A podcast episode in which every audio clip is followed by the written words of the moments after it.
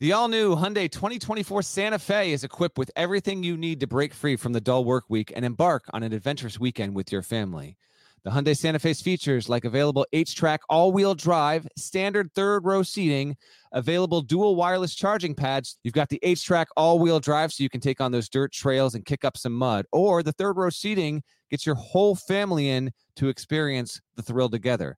The dual wireless charging pads make sure that no one gets stuck in the great outdoors with a dead cell phone. Think about those adventurous activities you can do, like me taking a ski trip up with the family, maybe going on a camping expedition, anything and everything. Learn more about the all new Hyundai Santa Fe at HyundaiUSA.com. Call 562 314 4603 for complete details.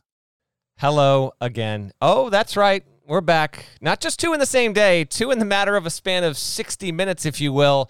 Right when we wrapped our other podcast for the day, Parrish and I saw the news about Will Wade, as we'll get into on this episode. Not good news for Will Wade. It's time for an emergency podcast. Somebody hit those sirens.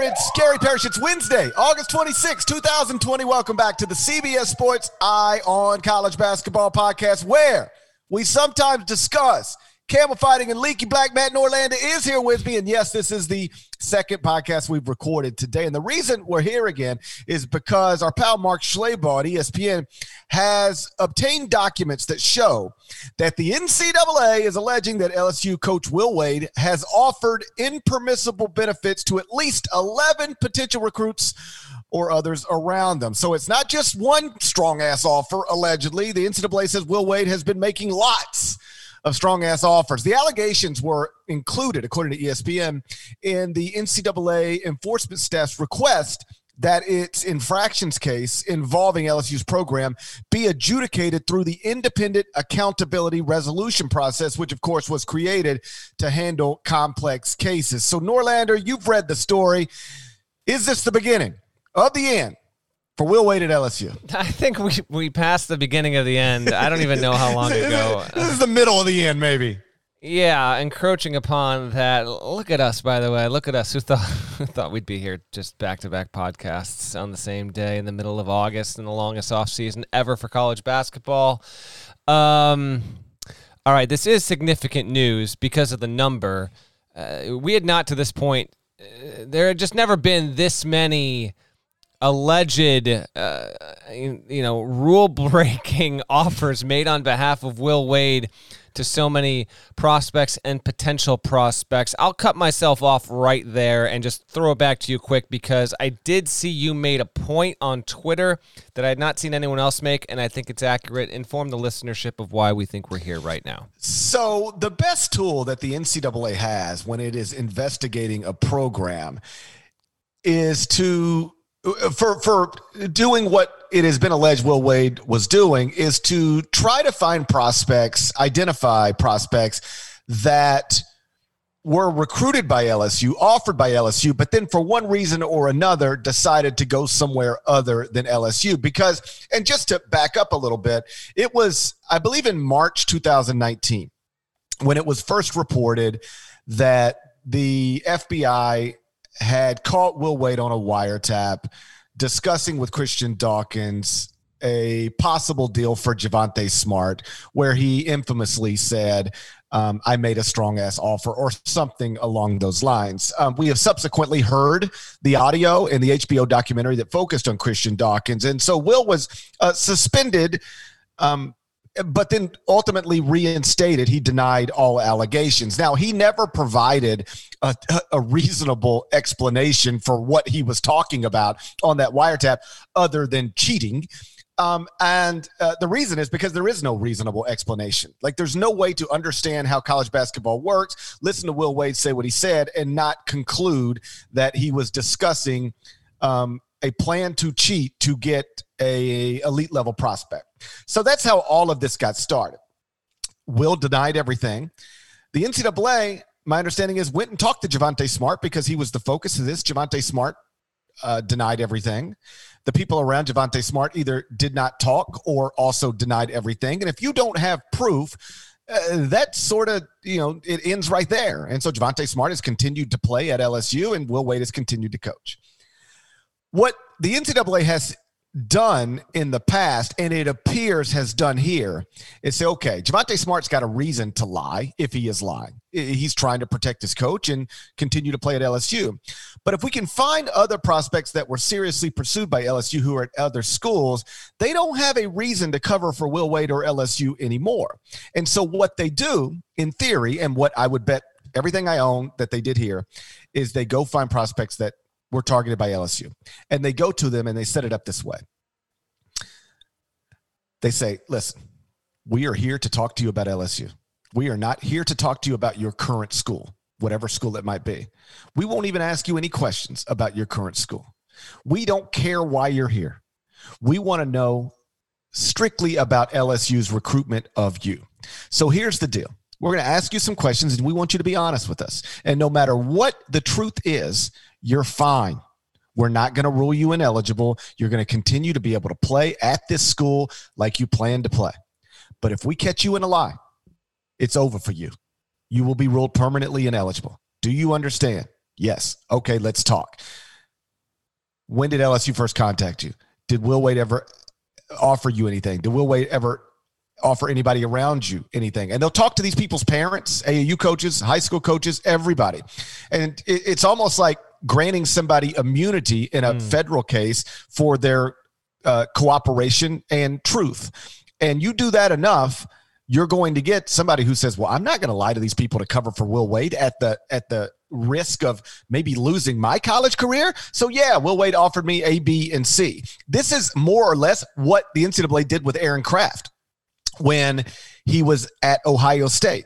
They went to Aaron Craft and Aaron Craft's father, John Craft, and they said, more or less, we don't care about anything to do with Ohio State. If Ohio State gave you four cars to come to Ohio State, we're not here for that. We want to know what happened on this weekend at Tennessee. Tell us the truth and you're cool. Lie to us and you're done. So Aaron Craft tells the truth, and that was the end of Bruce Pearl and his staff at Tennessee. And again, that is what appears happened here because that is the only way to get a list of uh, at least 11 potential recruits who were allegedly offered impermissible benefits by LSU's head coach. Right. And to this point, Will Wade has been uncooperative as possible at the advisement of his lawyers.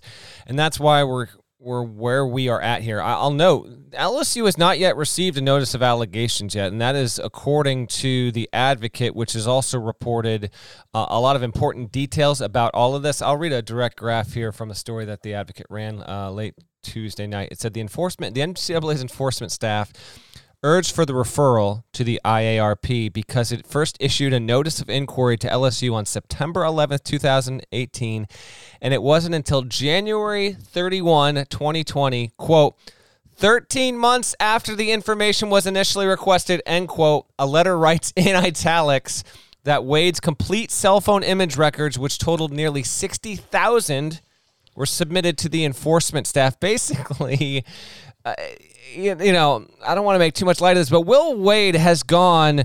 George Costanza, they can't fire me if I don't show up to the office. Like he has flustered and frustrated Jon Duncan and the enforcement staff at the NCAA so much to the point where it's been a total mess getting everything that the enforcement staff needs from Will Wade. His lawyers LSU can't even cooperate with its own coach to work in coordination with the enforcement staff.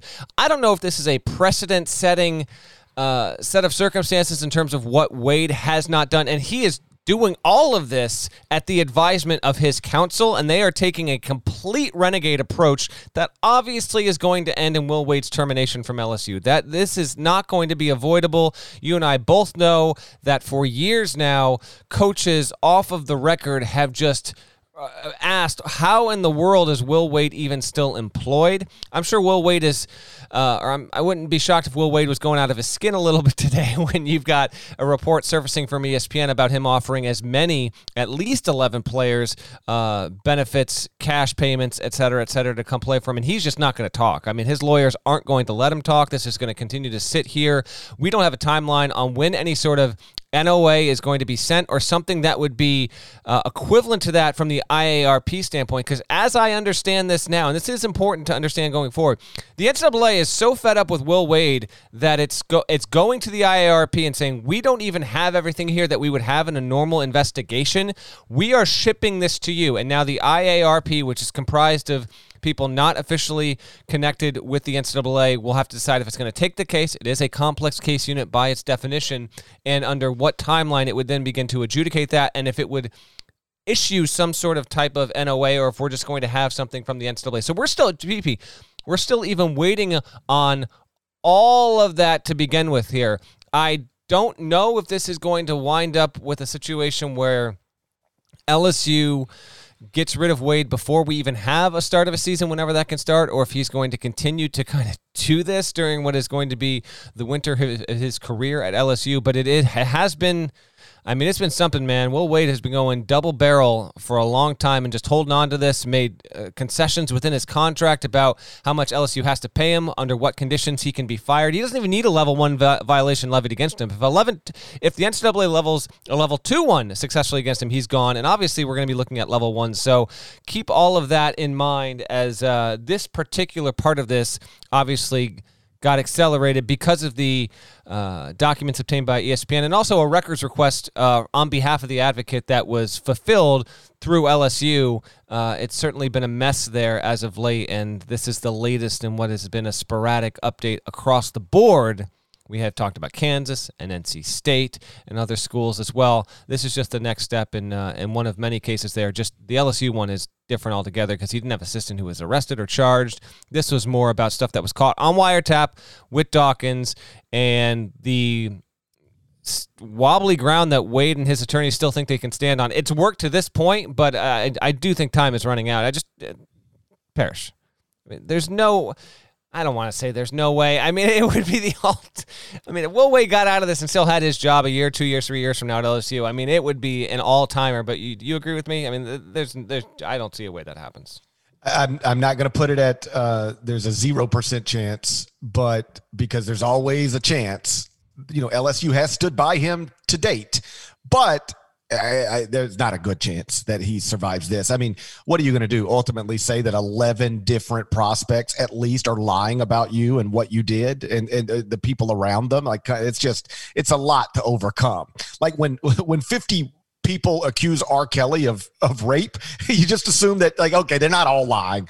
And uh, th- this is obviously I'm not comparing NCAA violations to rape. This is a much less serious deal that only matters in the world of the stupid world of college athletics. But still, like it is, the, the rules are pretty clear. You can't do what it, it appears, or at least it's been alleged that Will Wade has been doing. And when this many people, different people, are saying you did it, then eh, eh, but plus you're on a wiretap talking about doing it like i just yeah. don't know how you overcome it and i remember you and i on this podcast back in March 2019 when we're talking about this, which was like 16 months ago now. And you said 16 years?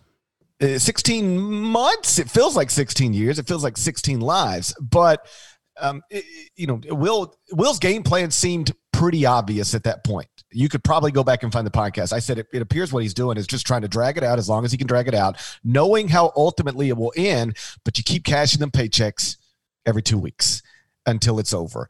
And I believe Will's salary, the the most recent number I've seen publicly out there was $2.5 million. That's his salary. Well, that comes to $208,000 a month. So every month that he drags this out is another $208,000. And he's been dragging it out for the past 16 months, which means he has earned $3.7 million, more or less, since these allegations first surfaced. And so you know, it, once you decide, once you it, to yourself probably acknowledge this is going to be hard to get out of then you're just trying to cash the checks for as long as you can cash them. And if nothing else he's going to make nearly $4 million while under investigation by the ncaa and uh, yeah it'll probably end with either uh, a forced resignation settlement of some sort or an out an, an outright termination because i just if you're LSU and you have any sort of self respect, and I say this as somebody who's known Will for a long time and personally like him, but you, can't be employed at a college basketball program if you know when you've got this amount of things hanging above your head. It just it it, it will make you think what a lot of people said at the time which is why didn't lsu go ahead and pull the trigger on this two years a, a year and a half ago and you could already be on your way to wherever you're going next as opposed to sitting here august 2020 in the middle of an absolute mess Yeah, I mean, Jon Duncan, the NCAA's vice president of enforcement, according to the letter obtained uh, by the advocate, said, "quote His tactics during the investigation have delayed resolution dramatically," which I think is uh, even underselling it. I mean, the advocate story does have some interesting details just about, you know, one of uh, one of Wade's lawyers was dealing with a cancer battle involving surgery, so that understandably pushed back deadlines that the NCAA requested. I mean, uh, granted the request for, and there have been like some real world issues that have also gotten involved in this. But then there have been, uh, you know, they'd ask for documents, they'd get them, they were completely unorganized and completely out of order. And what was the NCAA to think about this? Like, are these just, uh, you know, are these tactics that are trying to undermine the investigation? Were they innocent mistakes? You know, you could obviously look at that cynically and say, of course not. And to this point, it just the enforcement groups just it's like we're done with this. Um, so uh, there is bottom line uh, on this quickie emergency uh, double dip of a pod day on on Hump Day here. Um, I, we don't know the timeline for when this is going to get resolved. Will Wade? I, I, I honestly don't. I don't think it would. I personally, I don't think anything is getting resolved with him in the year 2020. I don't think that whether LSU decides to keep him or not is another discussion, room with room for speculation, Parrish. But I don't think LSU and Will Wade are going to get a definitive answer from the IARP if it accepts this case, which I think it almost has to at this point. Uh, I don't think that that's coming until 2021. If you're listening and curious about, okay, we got a Will Wade pod, what does this mean? When's it going to happen? I just don't think anything is going to get real movement for a decision on that in this year. And one last thing, just as a reminder, as I'm sure some listeners are aware of, but uh, sometimes this stuff can be hard to keep track of. If you get the IARP ruling on your case, uh, you don't get a chance to appeal. Whatever comes down for both sides, that's the final word on it. And uh, with Will Wade, if he were to be uh, severely punished with a show cause, three years, five years, ten years, or whatever, that he has to accept it. I mean, he could try and take it to courts, probably wouldn't have any success there, but there is no appeal process with the uh, IR, IARP. Yeah, if LSU doesn't pull the trigger itself, then this will eventually again be adjudicated uh, through the um, independent accountability resolution process. At, at, which point, I mean, if the NCAA believes they've got the goods, and it it seems clear that they do, like I mean, you're looking at. I mean, geez, Donnie Tyndall got a 10 year show cause. Like this would have to be something similar. I, I mean, I, I, would assume. I, th- I personally think so. Yes. Right. And so then it's, then it's done. I mean, then, then they force your hand and, and, and, and that's at the, that, that will be the moment that, that you know LSU is looking for a new basketball coach. Uh, but I will say to your point, when we have a normal NCAA uh, process, there's actually a, a real timeline. Like it's uh, you have 45 days to respond to this, you have 90 days to do that, and then we're going to meet with the committee on infractions in this day. There is no time frame for the IARP. So anybody trying to tell you they know exactly oh well this will be done in two weeks or two years. We just we don't know. Um, this is all new um, also. So there's really no there's nothing to base it on. Well you know the memphis case took this long or the nc state case took this long. Like those are still in the process and we we don't know how long these things are going to take but obviously not a great day uh, for will wade. Again the allegation being that he has um, made offers of impermissible benefits to at least 11 perspective student athlete. So, um, you know, we'll see where it goes from here, but that is the big college basketball story of the day. And it's why we wanted to jump back on here uh, and just spend a few minutes addressing what we know college basketball fans are talking about today. Shouts to Devin Downey, shouts to South Carolina, shouts to Terry MF and Teagle legend. Shouts to Larnell, and thank you for listening once again in the middle of this dumb pandemic. If you enjoy the podcast, please go tell somebody about it. And if you're not subscribed, go subscribe anywhere you subscribe to podcasts, including Apple Podcasts. I'd appreciate it. Norlander would too. And either way, we will talk to you again really soon. Probably not as soon as like we're talking to you after last time I said that, but we will talk to you again really soon. Till then,